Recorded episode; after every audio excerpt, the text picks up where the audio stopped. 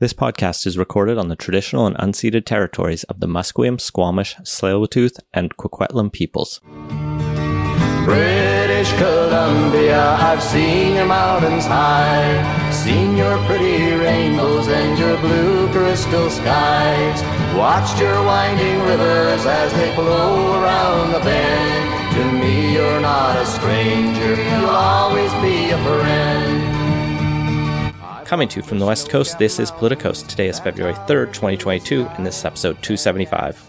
I'm Stuart de Lange Boom. And I'm Ian Bushfield. On today's show, we have an interview with BC Liberal leadership candidate Stan Sipos. As well, we dive into the leadership race that is coming to a dramatic conclusion as we speak. Then we go to the drama in Ottawa, where a protest ended the wrong person's job. Thank you to everyone who keeps this show going. We love your support. We love you. Join them and get our love by going to patreon.com slash politicoast. First, though, we have to round up the greatest BC Premier bracket. Last week, we looked at the finals of the non-partisans and Amor De Cosmos has won. He was the greatest nonpartisan premier with 18 votes to Robert Beaven, the guy who was premier in the legislature for a day and tried to give Vancouver Island away to its own monarchy, only got 10 votes. Do we say uh, Amor De Cosmos is the greatest nonpartisan premier, or just the one that has the the best branding? I think it's the latter. I was going to say, like, he went down in scandal pretty quick, but that doesn't distinguish him particularly well from most of the nonpartisans. So it was a different era. But this week we're going to switch to the other side of the bracket and look at the finals of the conservatives versus the Socreds. It's the battle of the right wing. Simon Fraser Tolmie versus WAC Bennett. For a quick review, you can for the longer review, you can go back and look, listen to our previous episodes. But Simon Fraser Tolmie was the last conservative premier this province saw. He was premier from 1928 to 1933. He won 35 of 48 seats in the 28 election, but he effectively ran the party into the ground so effectively that they refused to even run candidates in 1933. The depression hit them hard and he had no solution to it and everyone hated him and his party. Even his party hated his party. I think he only won be- the previous rounds because people thought it was funny that he was the worst conservative. I guess he also didn't have time to do the racism that many of the other premiers of that era were doing.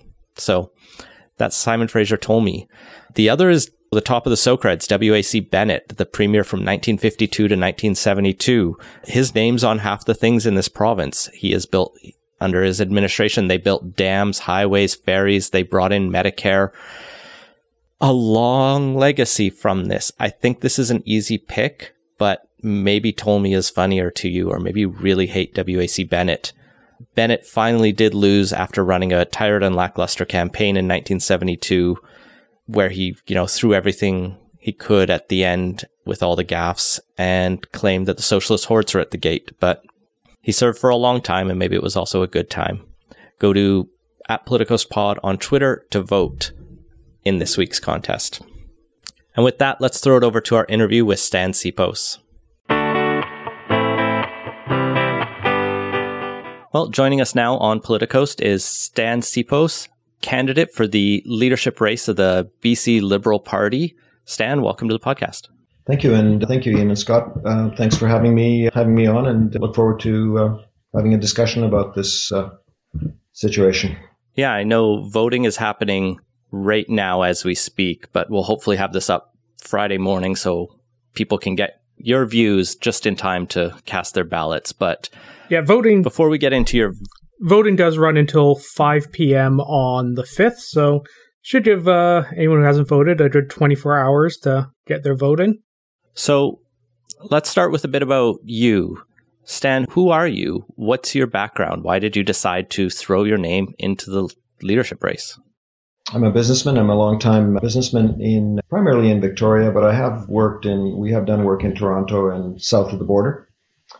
I've always been interested in in global affairs, governance, particularly governance of our province. I have experienced the ups and downs of what I would consider proper governance. So I was, I, I really wasn't planning on entering this particular field and this run for the provincial leadership for the BC Liberal Party. However, after watching, just observing what's happening in our political uh, arena in the province at the present time, and the inequity between um, union and non-union labor, and the ability for how government works, seeing some of the crises that are unfolding around us from affordable housing and healthcare, amongst and some others, I just uh, got concerned. And I, I was watching our liberal leadership candidates and watched the first two debates and was trying to talk to people to find out what they thought about these debates and discovered that unfortunately we were getting very poor. There was no coverage. No one even knew the race was on. No one knew who was running. You tell someone and they say, What are you talking about? There's a race going on? And uh, so as I watched the first two debates and as I was watching uh, Horg, the the Globe, uh, I keep getting the Globe and Mail on Saturday, and watching the full page ads being brought out about uh, old growth forests being cut down. I know we had a paper that, in a study that was released for 219 about forest preservation and best kind of practices for sustainable logging in our province.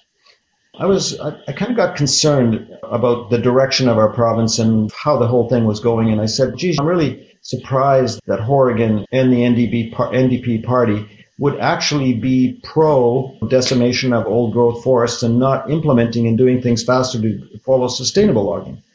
At the same time, our BC Liberal candidates were just getting no traction, and I said, I, I, this, this doesn't look very good, and I don't think anything is going to change when I listen to the debates.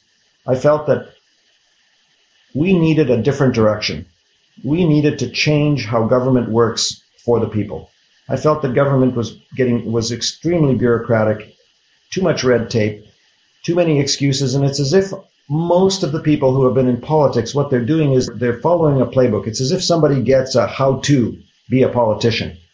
And so it's all about studying, it's all about talks and no action. And so I said, you know what? Not much traction. I'm going to give this a shot. I don't know what I'm getting myself into. I believe I, I can bring a different perspective to how government should work.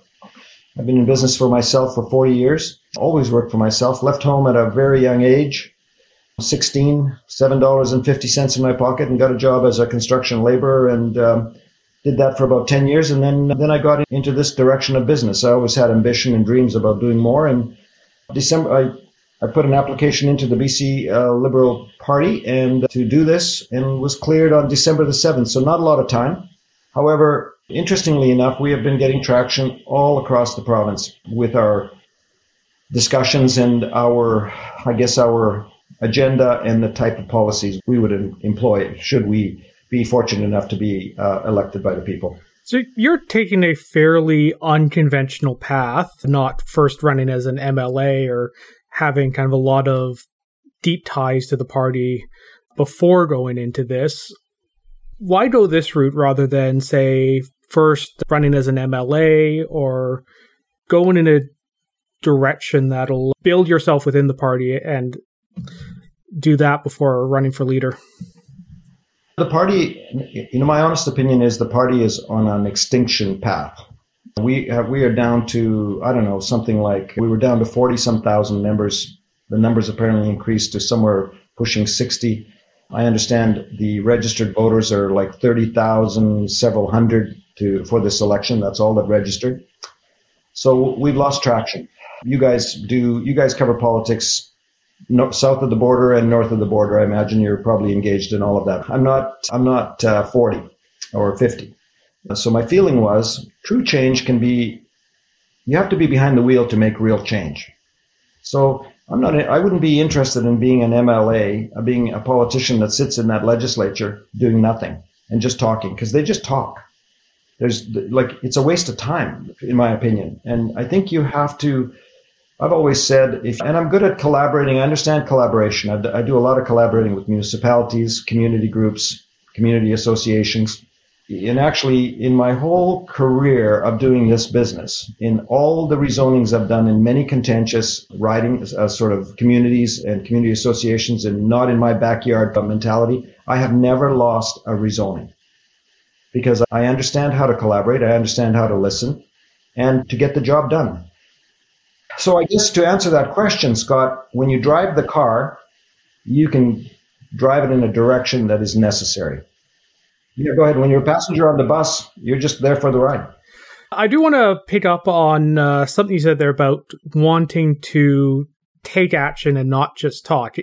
When the leadership race wraps up in a couple days, it's going to be just a little under three years until the next election. The leader of the opposition doesn't have the power to implement a lot. So, what is the plan for the next three years if talking, which is something politicians, as you said, to do quite a bit. If it's not going to be doing that, what is the next three year action plan look like? I believe you have to touch every part of this province and you have to listen. It's no different than all the things I've done in the past where you have to collaborate, you have to listen to different viewpoints, and you have to create a vision and an agenda that people will embrace. Youth is not embracing us. There's if you were to go through our party, and I've been listening to people and, and seeing who we talk to on Zoom and all those kinds of meetings, and unfortunately, it's primarily 55 plus. So it's like a dying breed, right? Youth are not engaged. We need to engage youth and we need to understand what it is that the young people of this province are interested in and what is important to them. And what can we do to improve their abilities to pursue their own dreams and their own ambitions the same as I have been able to enjoy in this country. So I think it's actually perfect. It's perfect for a person like me. If I had to jump in and jump into an election in three months or four months after winning the leadership, it would be, you would kid yourself to think that you're going to be in there and you're going to be really sharp, smooth with everything, doing everything in the right way. But given three years, it's the perfect amount of time to get used to both legislation, how it works, how government works a little bit. But more than anything, it gives you the time to touch every community in this province and have discussions and get people on board to the vision of what a free enterprise government does and how it benefits the province in general. So I'm curious a little bit about your backstory, or at least uh, m- the more recent ish. Like, I'm curious how much you've been involved in the BC Liberals, for example. Have, have you been a longtime party member?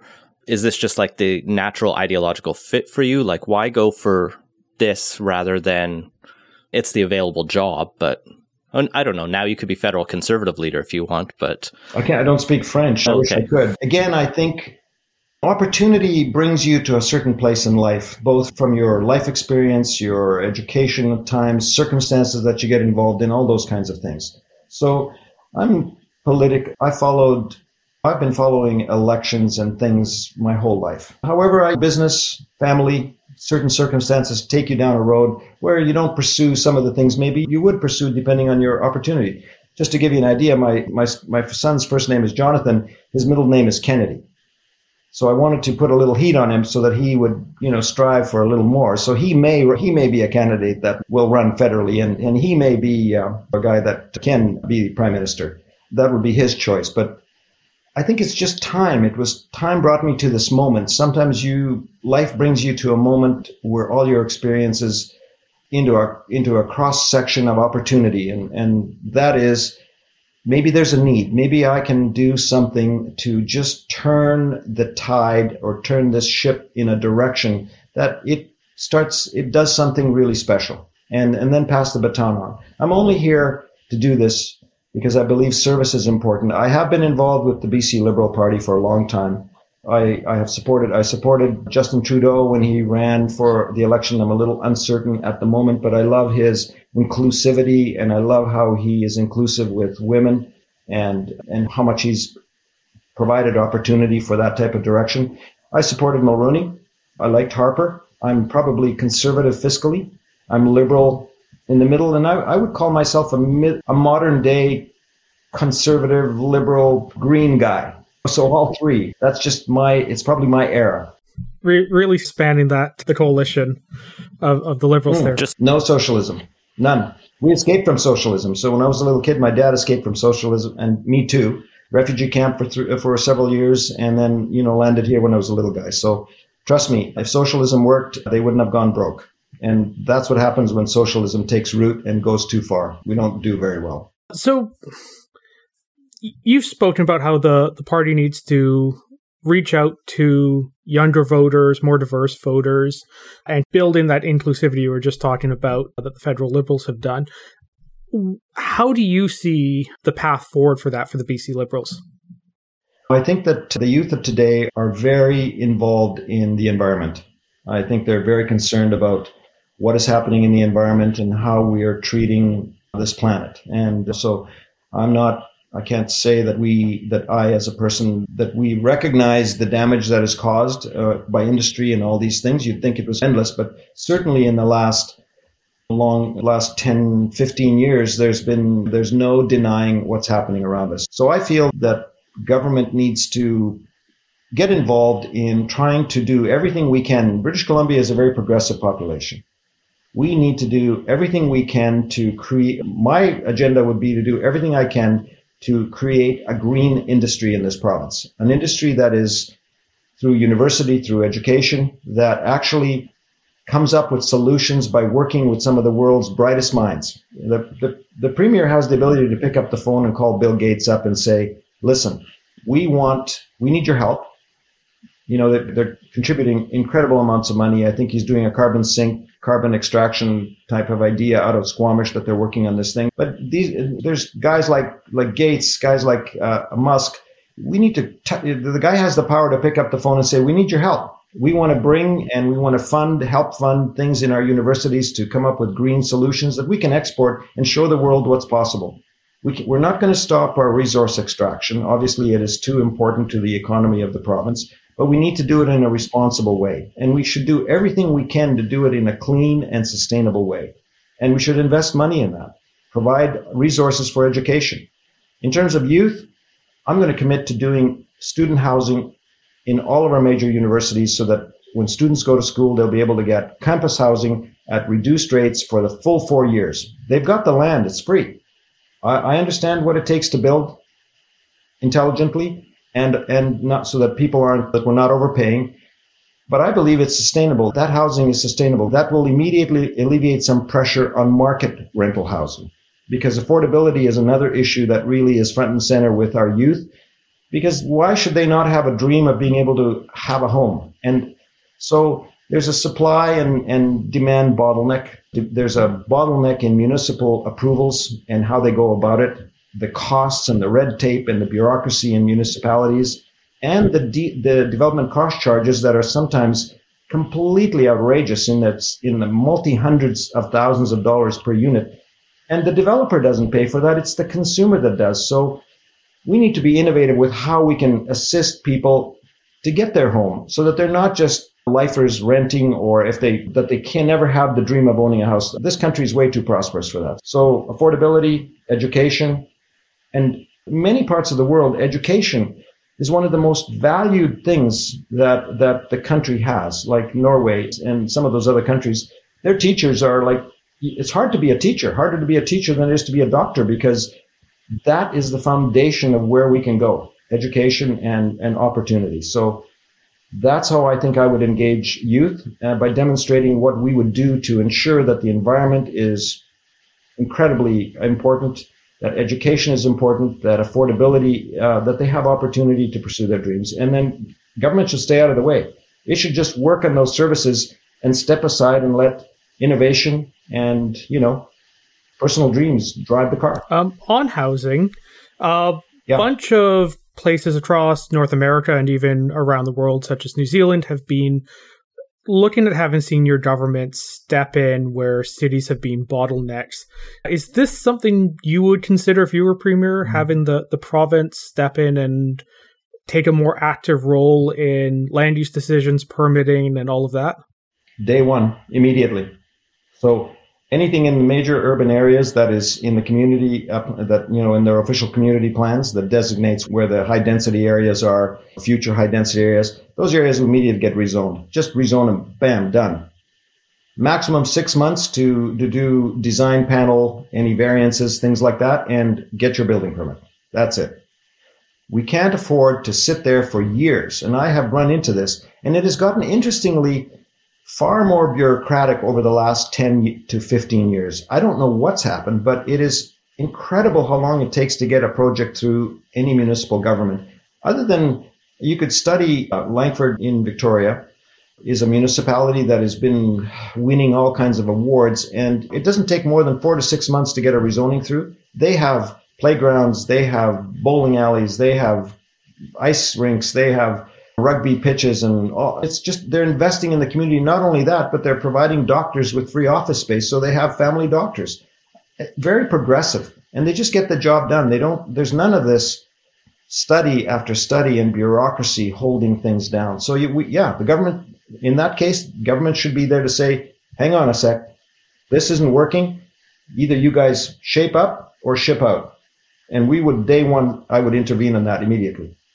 That's fascinating. You mentioned Langford. My partner actually grew up in Langford and it's a wildly different community now than the like little bedroom community. I haven't spent time there, but it has radically changed in the last 15, 20 years. When have you last been there?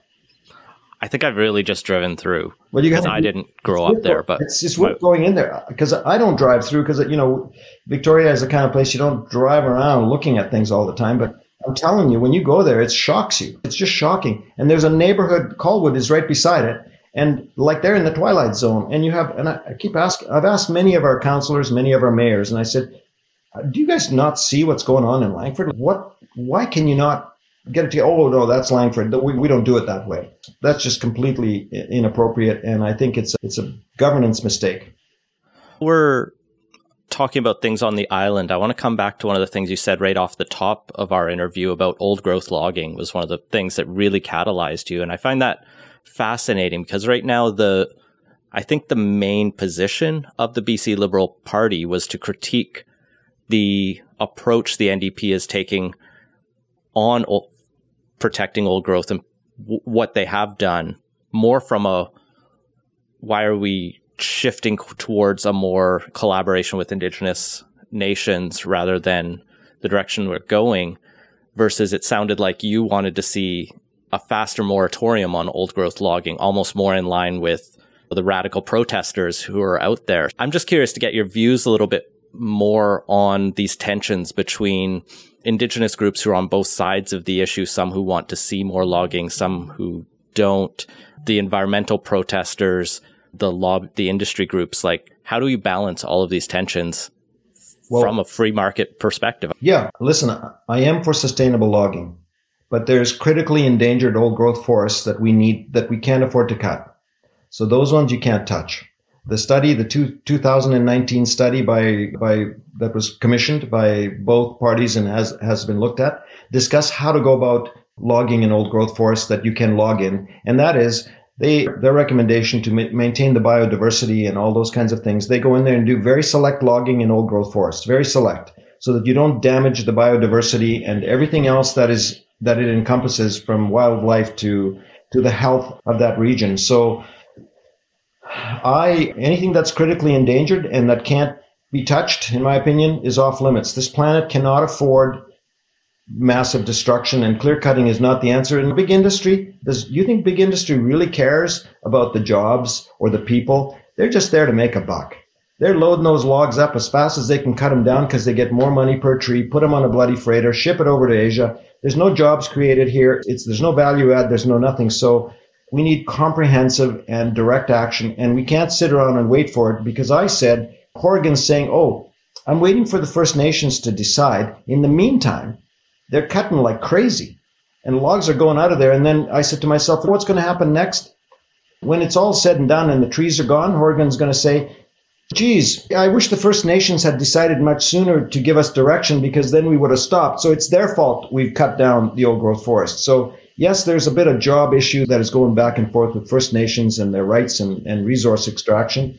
But uh, from what I understand, all of the chiefs have provided, have, have signed incentive uh, saying they don't want to cut their old growth forest. They want to protect them. At least they want to understand how to do it correctly. But Horgan said, here's 30 days and tell us. So I think I love wild places.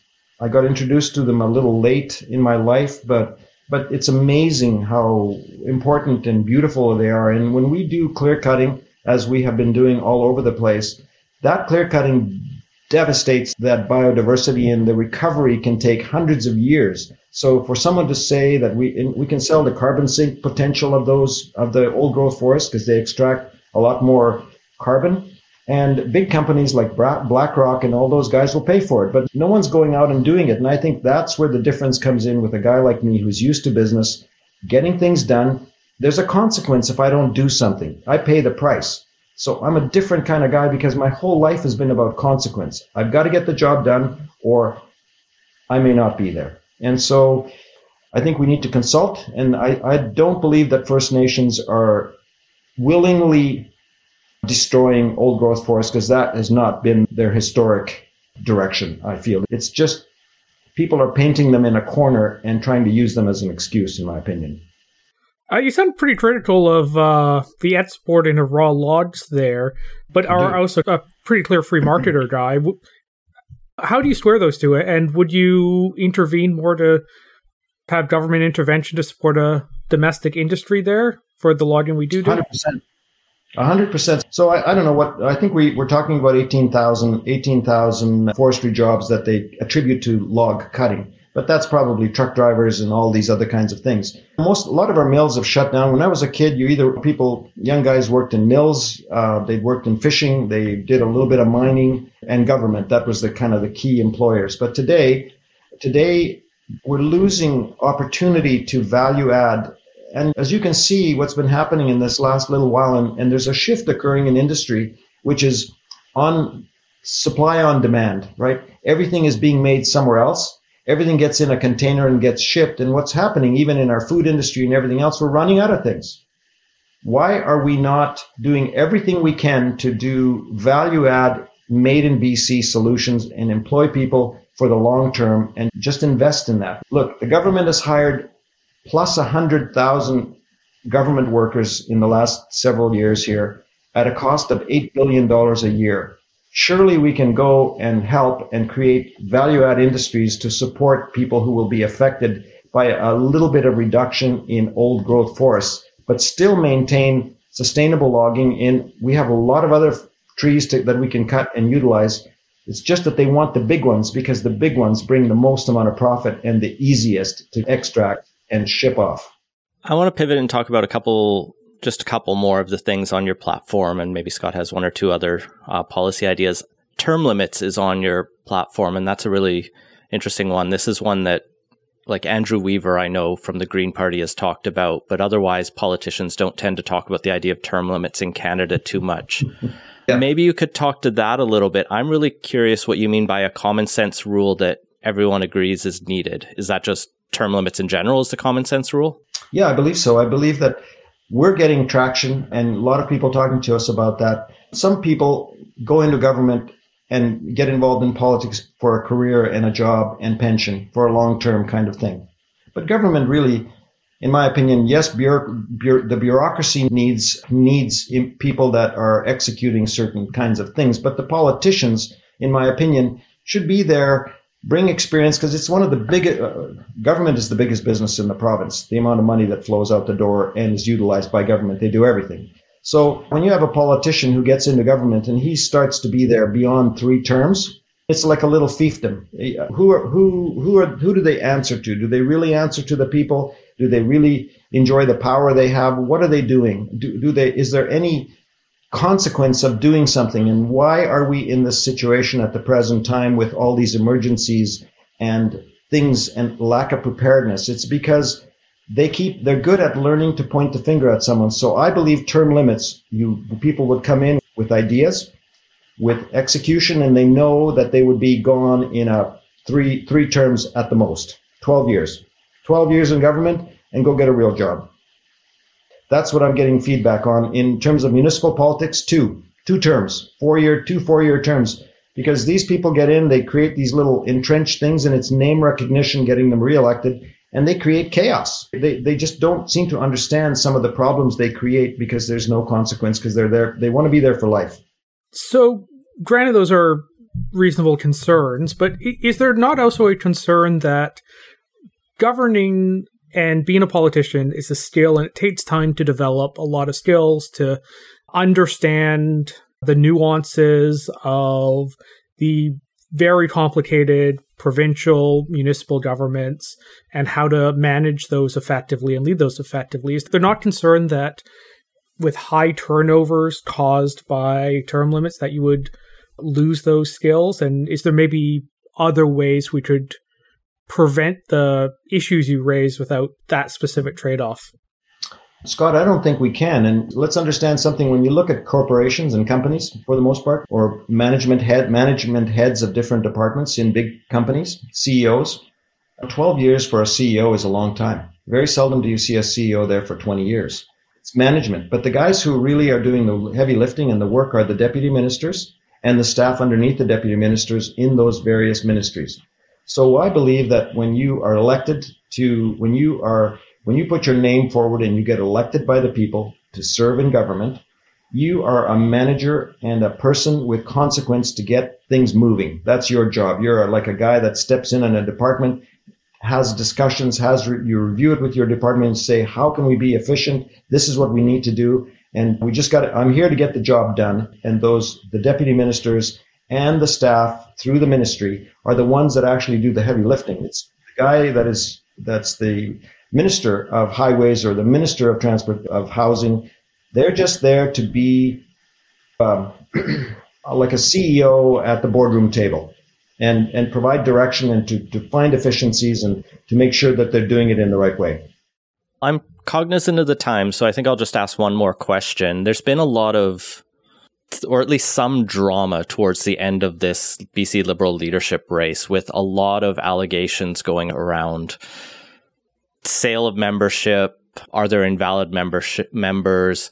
Is everyone playing fairly and by the rules? And it seems like a lot of this is zeroing in on Kevin Falcon specifically and like almost an effort by everyone but him to try to keep him from winning. For example, I think I saw Renee Merrifield endorse Ellis Ross and Val and Ellis Ross and uh, Michael Lee as alternate choices. What's your perspective on how the race has gone and who's your second choice? I think so. We've got a couple things going on. I guess we you may not may or may not be aware there was a, a challenge brought forward by one of the BC Liberal membership to to the Supreme Court to try to involve more oversight of the of how new members were signed up. This must be a I'm a novice in this political thing, and I wouldn't myself I wouldn't I wouldn't be looking to to I would focus on if I was doing it I wouldn't there's no way I would be unethically signing up people so I can't tell you that they have or they haven't or who's doing what but it gets very competitive and power is very alluring for all of them so all of them that everyone that gets excited whether it's Michael Lee who's who really wants this job Kevin really wants this job Ellis I don't believe as much. He's more of a diff, he's a different kind of a guy. Merrifield Litwin, Gavin, really nice. I would think that the that what I hear as the front runners would be Falcon, Ellis, and Lee fading, and upset in theory, thinking that's what I that's what I'm hearing as in the rumor mill. So. I don't know. I have a little problem about this concept about being important and seeking power for the sake of being premier. I, it means nothing to me. I, I, I seek no fame. I seek no privilege. I seek no pension. I just am there to make a difference, but that's just me. And some, I think it's a little bit of that is taken over. And so who would buy, who would my choice be here if I had, if I was, I don't know them very well, any of them. I'm sure Falcon would probably do a reasonable job. I think Lee would do a reasonable job. Ellis probably do a good job. He's, those are all the elected guys. The question I have is would they be politicians or would they actually really bring change? And both both Falcon and Lee have been there for a long time. Even Lee's now in his second term. They've done nothing. Uh, like I've never even heard of any of their protests, complaints, anything. Now all of a sudden they're all change makers. When they get in there, will they change? I don't know. So if I was saying who I think says it pretty straight, I think Ellis says it quite straight. He seems to be like a very straight talker. You'd have to like his sort of brand of politics of who he is. And I can't answer that question really well because I don't know him well enough. So you'd have to understand is he is he a is he a strong lefty? Is he a strong righty? What's his in, internal makeup. I've not been along, around long enough that I can tell you that I've sat down and had lunch and talked about philosophy, life, political direction.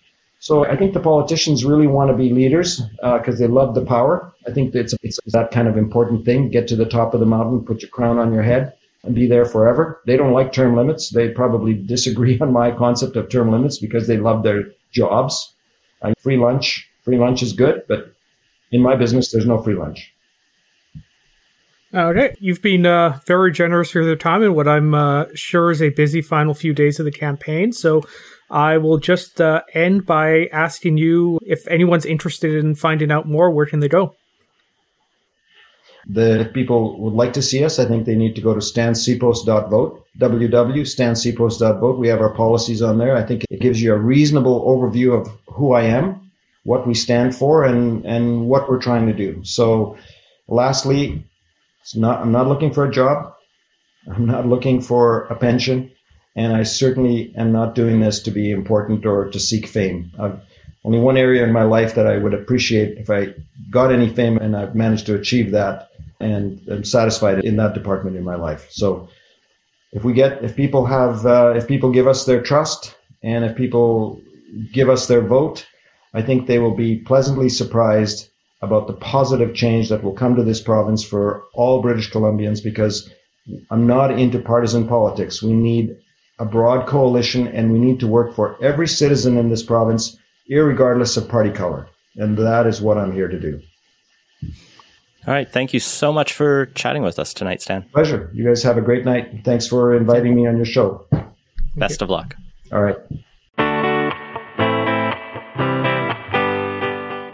We're now in the uh, final days of the BC Liberal leadership campaign, the campaign that has seemed to have lasted forever, but it is technically under a year as the party constitution requires, and Andrew Wilkinson was gracious enough, I'm not sure if that's the right word, to, to stick around after he resigned, but not really to to put it into 2022 and as of 5 p.m. on Saturday, the, the voting will be closed and we should have a winner announced that night.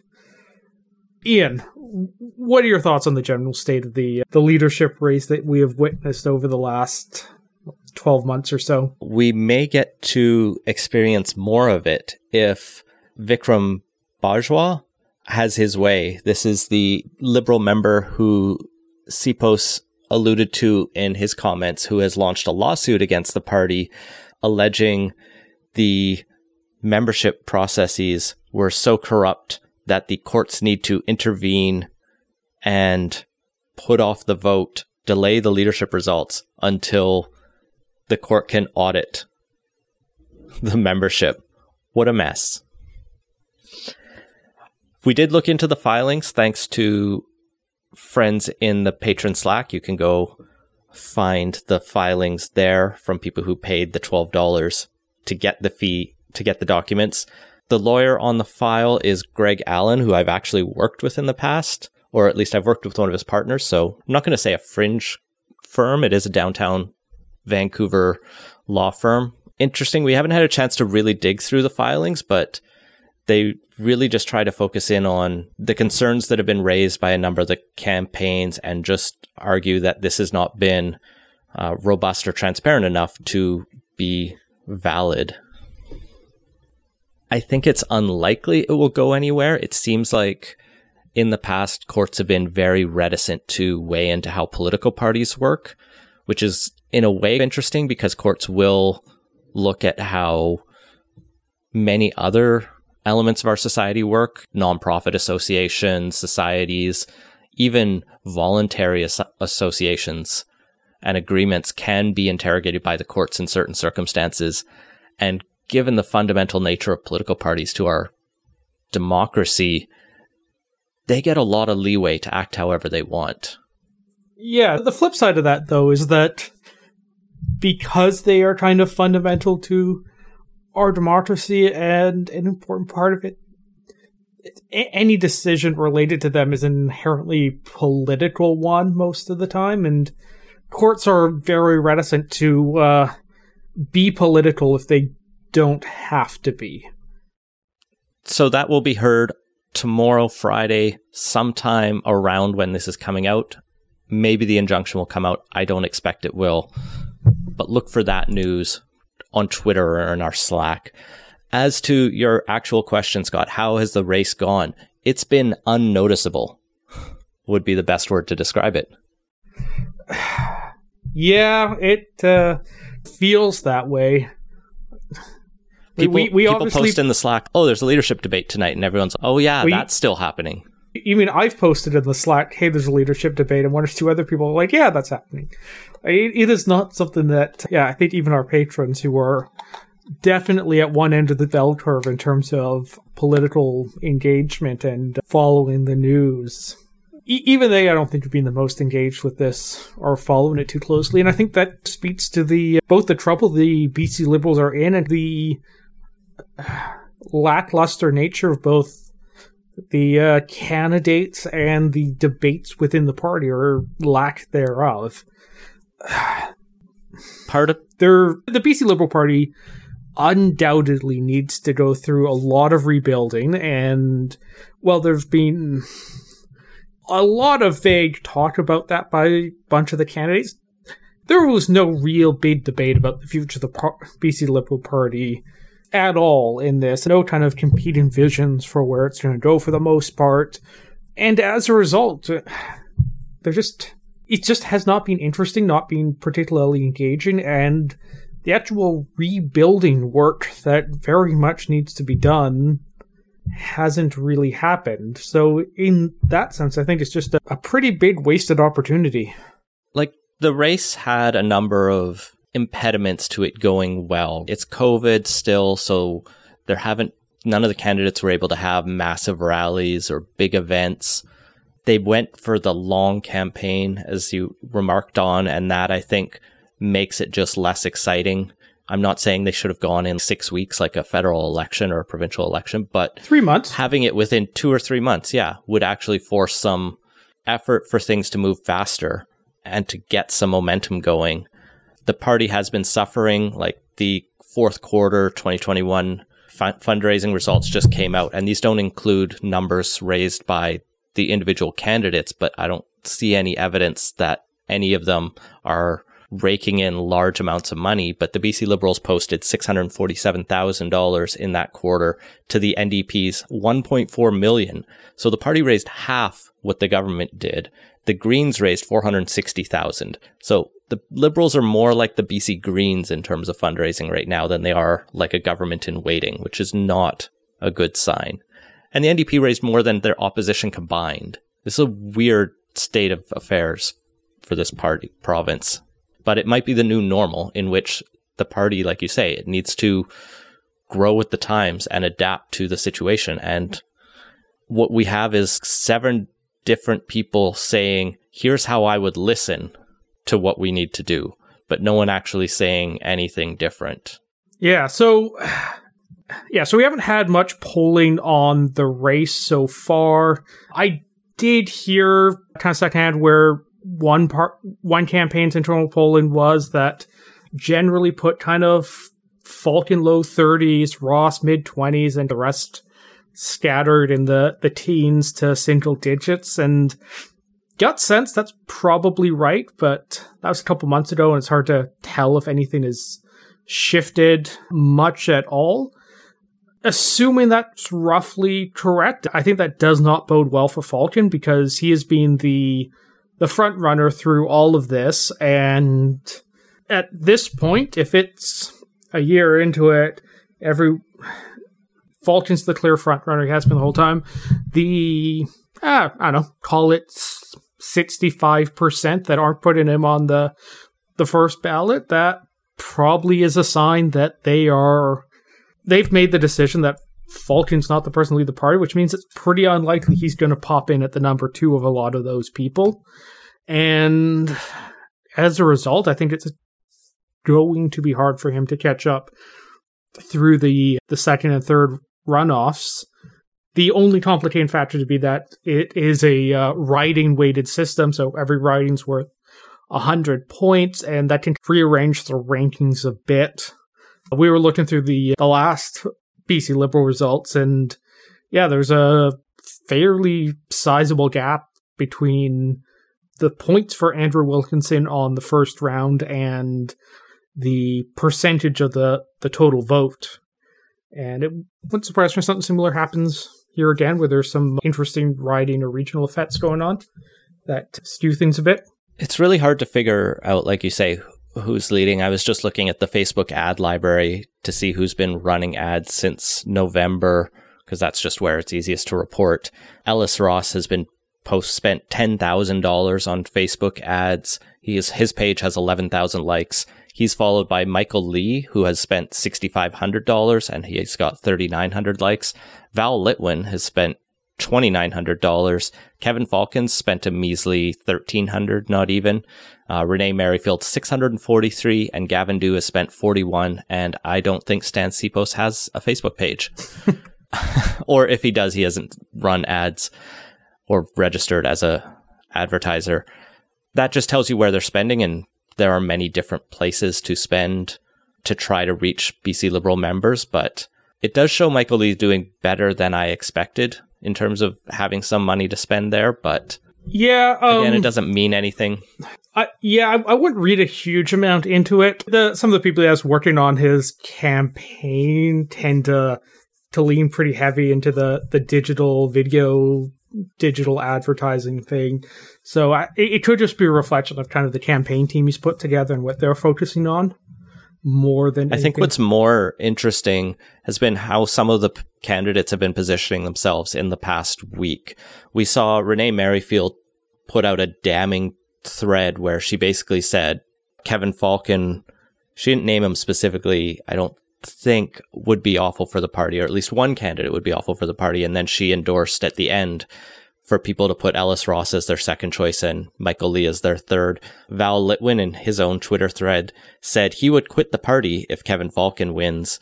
And then he had a follow up thread today just reiterating that the BC Liberals need to move forward and not backwards. Meanwhile, Kevin Falcon has are, just are they disappeared also and twirling towards freedom. Possibly, Kevin Falcon just disappeared and bailed on a CBC interview this morning, which is a way to get your message to no one. I guess if you're the front runner and you think you're struggling, just shut up is is always a strategy. It is a strategy. It's one that I think is somewhat notable in that Aaron O'Toole employed that in the final days of the last campaign he ran, and I don't think that necessarily served him well, and I don't think this is probably going to serve Falcon very well, but uh, also I think at this point, views on Falcon are probably pretty baked in either way, doesn't. You never know. In in the election, things might have gone worse for Aaron O'Toole if he had kept showing up to interviews. Who knows? we'll get to Aaron O'Toole soon enough. But yeah, this really does look like a anyone but Falcon kind of situation lining up, and Falcon's going to need to be in the forty percent on first ballot to or better to win this. Like you said, it's going to be hard for him to find those second choices but really uninspiring is the yeah uh, theme of the day. I probably gonna go cast my vote after we get off recording here, but I admittedly still have no idea really how it's gonna shake out, and I, th- I think that doesn't necessarily that kind of I think broadly reflective of where a lot of people probably are on this. I don't know. It's a. It's just been disappointing. Like, I was really hoping that we would see more fresh ideas come in and really distinct visions for what the BC Liberals or whatever the BC Liberals want to rebrand themselves as, which kind of weird that issue just disappeared. And if anything, we got less conversation about the future of the party as it went on rather than more. But yeah, we just don't have, I think, a clear sense of anyone that's really stood out as going to be a very effective and viable candidate in the general election. Like no nobody jumps out as okay, they're obviously the electability candidate on here. I guess Ross gets the ideal the you know most ideological of the group in there, but I don't know. The, the problem with the BC Liberals is not that they've been insufficiently ideological.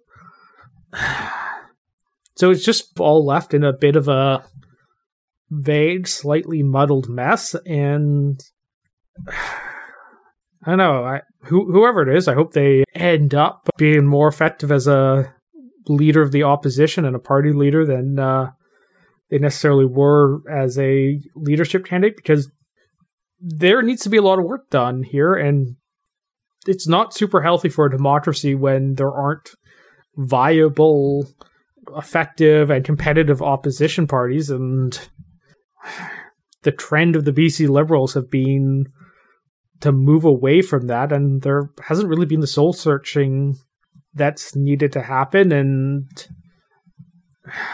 I don't know if I'm reading the tea leaves here I think it probably won't happen until after the next election when they'll likely lose again because this is a party that is not being able to connect with voters in Metro Vancouver very effectively or with younger voters at all. And that absolutely needs to change. But there just isn't the signs that's actually going to happen at all. And part of that, and part of that, I think, is that for the last two elections, there's been a rationalization on why the party doesn't really fundamentally need to change. In 2017, it it was effectively a tie. Popular vote was within what a percentage point of each other. There's uh, very actually the BC Liberals had the plurality of the seats, and it was just the after election effects that that they lost power from. Okay, we only just need to sweep in a, a few hundred to a, a thousand more votes in a couple ridings, and we can be back in power. That obviously didn't happen, and part of the flaw in that is it's fundamentally different running for re-election than as an opposition party. You're now the new potentially frightening change and not the well understood status quo. Nevertheless, 2020, oh, it's a COVID election. The BC Liberals were right, or the BC NDP were riding high on the handling of the pandemic, which admittedly I think they get a little too much credit for, but nevertheless, that was very much the, the public mood at the time. And oh, it was a pandemic election. The leader was a bit stiff and a little out of touch, and we can get a more charismatic leader and someone who's just slightly more in touch. People, we should be all good, and it's not super clear that's going to be the outcome of this. And They're not getting more charisma. I guess they. you could they'll get, more charisma than Andrew can say. That is not a hard bar to cross, and there for the flaw for the flaws of the candidates on stage, many of them cross that threshold. Fair. Yeah, but the, broader point is that election was also kind of rationalized uh, away as why they lost, and yeah, I think they structurally it was going to be a very hard election for a party at the top of its game to win, coming as an opposition party at that point. Nevertheless, they lost more than they needed to on that one, and that ought to have caused uh, a significant freakout that the the Fraser Valley strongholds fell. But reading where things are right now, it seems like that has faded away a bit, and the well, it was a pandemic election has taken hold as the dominant internal way to view that, and all of this is to say that the party needs to do some serious rebuilding and nobody seems to be wanting to actually go out of their way to do it uh, beyond just saying it needs to be done. Let's put a pin in this conversation. We'll hopefully be able to come back to you this weekend with our fast reactions to whoever does win it all. Or maybe we'll be talking tomorrow about how the race is delayed for an indefinite amount of time because the courts have intervened. Unlikely. But I want to move our attention to Ottawa. I know the pieces fit because I watched them fail away. Mildewed and smoldering, fundamental differing. Do you know what that's from, Scott? No, I don't. That's from the song Schism by the band Tool, which I think is appropriate because we are saying goodbye to Aaron O'Toole. His leadership ended quite unceremoniously this week. Yeah, at the start of the week, we got uh, news bubbling out of Ottawa that enough MPs in caucus had signed the letter triggering the Reform Act vote, the Conservatives being, I believe, the only party caucus that actually voted to enact the various provisions. But basically, this allows the caucus to kick a leader out of their position. That went to a secret ballot on the day of the caucus meeting on Wednesday. When all was said and done, 73 MPs voted to replace Aaron O'Toole, Well, 45 wanted to keep him in as leader. That's brutal. So the initial reports were like they have the 35 votes or whatever it takes signatures to trigger this. That didn't look great, but I think there was some hope for his leadership. Then we got a series of stories, I think mostly leaked from O'Toole and his team saying things like, oh, this is all just MPs bitter about how the conversion therapy debates went down and how they felt like they got thrown under the bus because they don't understand how parliamentary procedure works, I guess. And that evening, o- O'Toole came out with a social media statement basically uh, blasting the attempt to get him out as a move to the to turn the party into the party of Derek Sloan and all that. Real trying And the NDP of the right, which I'm Which- still curious. I, about, I, I we could don't need to I could see the uh, the framing there and how that came together. Basically, the argument being that the the NDP of the right is a party more concerned about feeling good about its ideological positions than being effective at winning elections and running the country. The NDP is the conscience of the parliament, so it's the little angel on your one shoulder, and some people want the conservatives to be the little devil on your other shoulder. Think they'd view it that I'm way? being I'm being crass now. Yeah. Um, if any, yeah. but to come Sorry. Back to it, O'Toole also put out another one, or I don't think it was him specifically necessarily, but saying that he suggested to caucus that if you didn't, he would be open to revisiting party policies if it would bring MPs on side, the triggering the famous, I have principles, and if you don't like them, I have others, which is more at home in the Liberal Party, to be honest, but Well, the, Or- the argument of the anti-O'Toole faction was that he was turning the Conservative Party into the Liberal Light Party, so maybe something there. Nothing worked though, and maybe it really just undermined him further. 73 MPs going against you. There you have it. Right away, they had to pick a new interim leader. They chose Candice Bergen, someone who had spoken favorably of the truck protest convoy, the Freedom Convoy in Ottawa, and who has previously been seen as more on the socially conservative right wing of the party, which I think suggests possibly another flex by that wing just to show that they can pick an interim leader. Apologies or condolences go out to John Williamson, who tweeted out and had a press release go out that he was running for the interim leader position, touting his experience being on the draft Stephen Harper campaign in 2001. it was weird. Yeah, so, so the weirdest thing about this is the uh, the interim leader, and I believe, yeah, I believe all the interim leader and the O'Toole departing more or less coincided roughly around the same time. It seems weird to try and do the flats in public on that rather than in the caucus meeting room. And yeah, just when it didn't work, it just looked silly. He could at least take it off his website now. Looking ahead, we have another leadership race to cover, I guess. Uh, everyone is expecting Pierre Poilievre to enter and win it, uh, but we could see another, a bunch of other familiar and less familiar names. I've already seen bandied about, and some of these come from the province where they have a few conservative sources speaking to them. The big ones being Leslyn Lewis, Marilyn Gladu didn't rule it out in one article. Peter MacKay is allegedly making some phone calls. Jean Charest is allegedly getting some phone calls. Patrick Brown is possibly interested. That would be weird. He s- he got kicked out of being the Ontario Progressive Conservative leader for being creepy.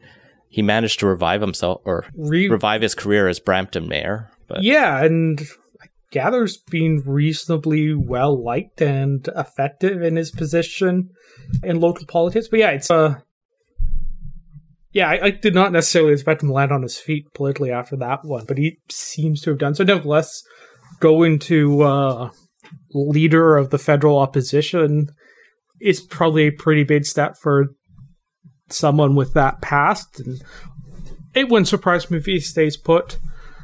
Peter MacKay is interesting because I was looking to see what he's been up to. I don't remember if we mentioned it on the pod, but a few weeks ago there was an article about how Stephen Harper is calling for conservatives to help him pay off his leadership debt from the last race. MacKay also had an article out just yesterday talking about the need for an international anti corruption court that could be based in Canada, which is like not a bad, it's just a weird idea. I'm not against it, but it was weird. Yeah, it's a little odd. I'm gonna guess Peter MacKay probably doesn't uh, sit this one out after the somewhat embarrassing. Or sorry, I'm gonna guess that Peter MacKay probably sits this one out after the somewhat embarrassing way that the last one went. Plus, he still has some leadership debts from the, the last one. Jean Charest is somewhat interesting, but as has been pointed out a few times on Twitter, the the last person who made the jump from premier to prime minister was was it Charles Tupper? Not exactly a common path or one that's been particularly successful for politicians. The same probably goes for I think Ken Boessenkool was out there wa- talking about how he'd like to see Christy Clark run for this, which as far as I know, Christy Clark is a federal liberal, so probably not going to be something she's interested in at all. One name I do hope does uh, run, and he has avoided the last couple leadership races with a, a young family, is James Moore, uh, former cabinet minister in the Harper government, local here to BC. I believe he's from Port Moody. He's uh, fairly level headed, pragmatic, not particularly ideological conservative who, uh, frankly, I think the party could use right about now. And I don't know. I'm hoping he at least throws his hat in the ring on this one because someone from that wing of the party needs to be present and represent them. So I'm sure we'll have lots of time to dig in and see how this goes.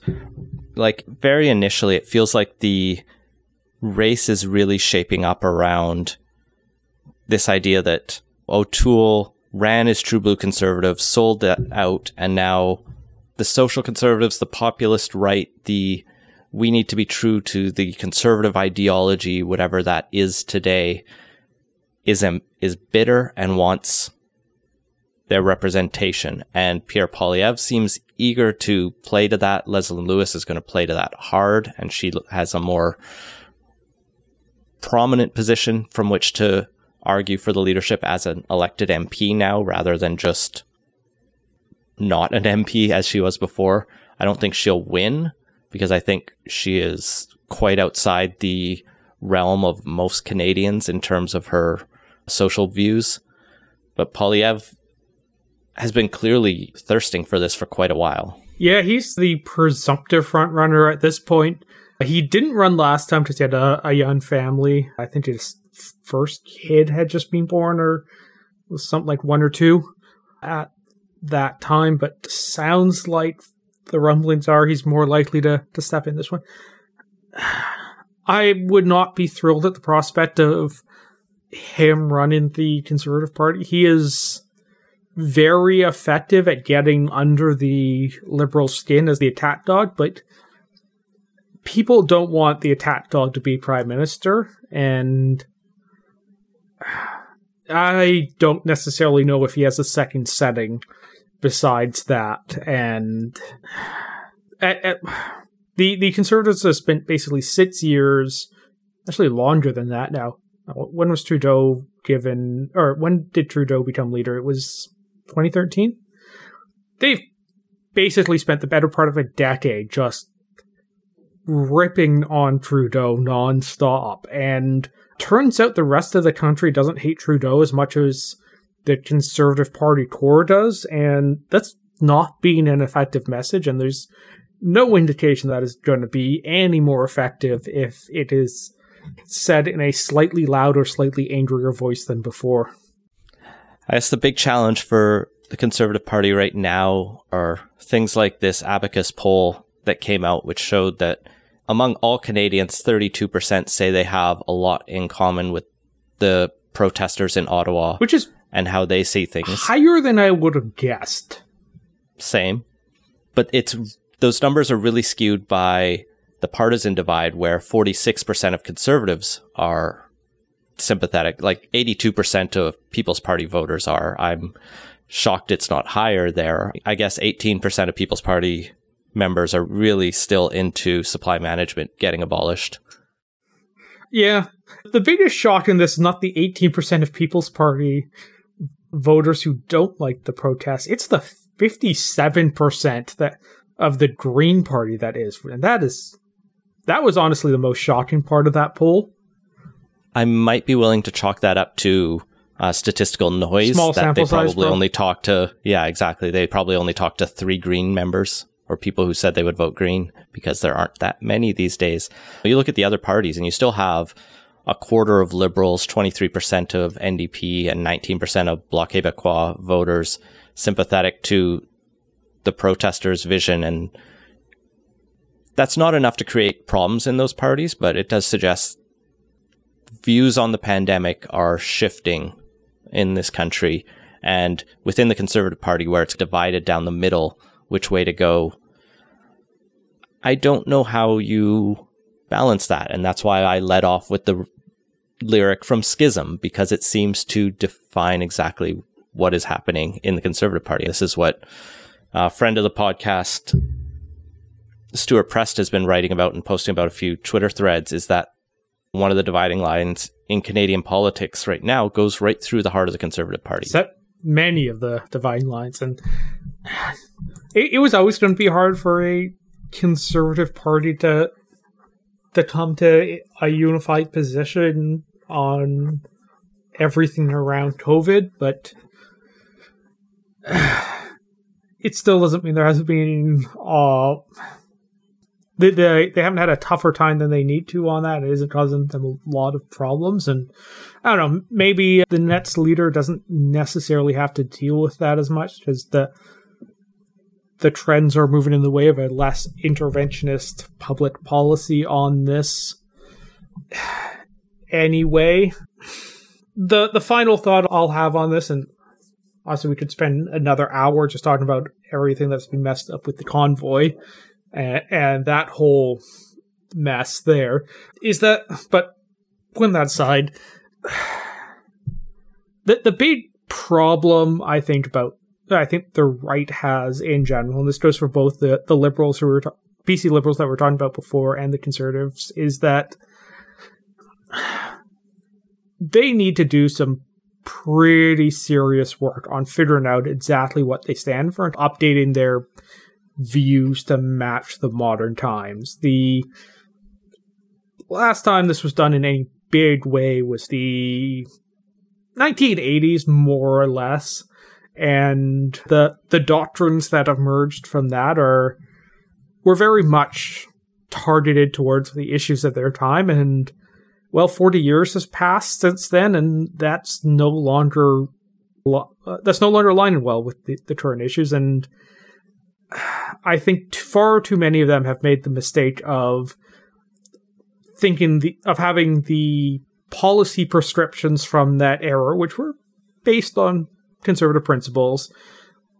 Those have overtaken the principles themselves as the guiding light, and it would be good for them to go back to first principles and apply that in a more open and uninhibited way to the problems of the current times. But I don't know if the BC Liberal leadership race has been any indication. There is not a huge amount of interest among the uh, the politicians, at the very least, on that. So yeah, I don't know. It's it's going to be interesting to see where it goes, and there's, I think, bigger problems afoot than just who's going to be the public face of conservative politics going forward. The winning strategy, and I say this just as a joke, not to start a debate, for conservatives in America, the UK, even Toronto and Ontario to some point, is to just pick the biggest buffoon you can find to lead your party and wait for your opposition to defeat itself. Yeah, I'm not sure that's necessarily the path we want to be going down on there. It's not good for society. No, not at all. Uh, yeah, and there, there are some real tensions between Canadian conservatism and I, I don't even think you can call it conservatism. The U.S. right uh, on where they are, but that is also a conversation for another time. And I don't maybe we'll set aside a slot on a future podcast to really dive into this. But for now, I think we've probably had this podcast go on long enough. And that has been Politicoast. Find links to everything we talked about at politicoast.ca. Support the show and get access to our Slack channel at patreon.com slash. Our intro music credit is Beautiful British Columbia by Serge Plotnikov. Politicoast is a production of de Lange Boom Media, and editing services are provided by CHLY 101.7 FM in Nanaimo. Wash your hands and stay home. Thanks for listening.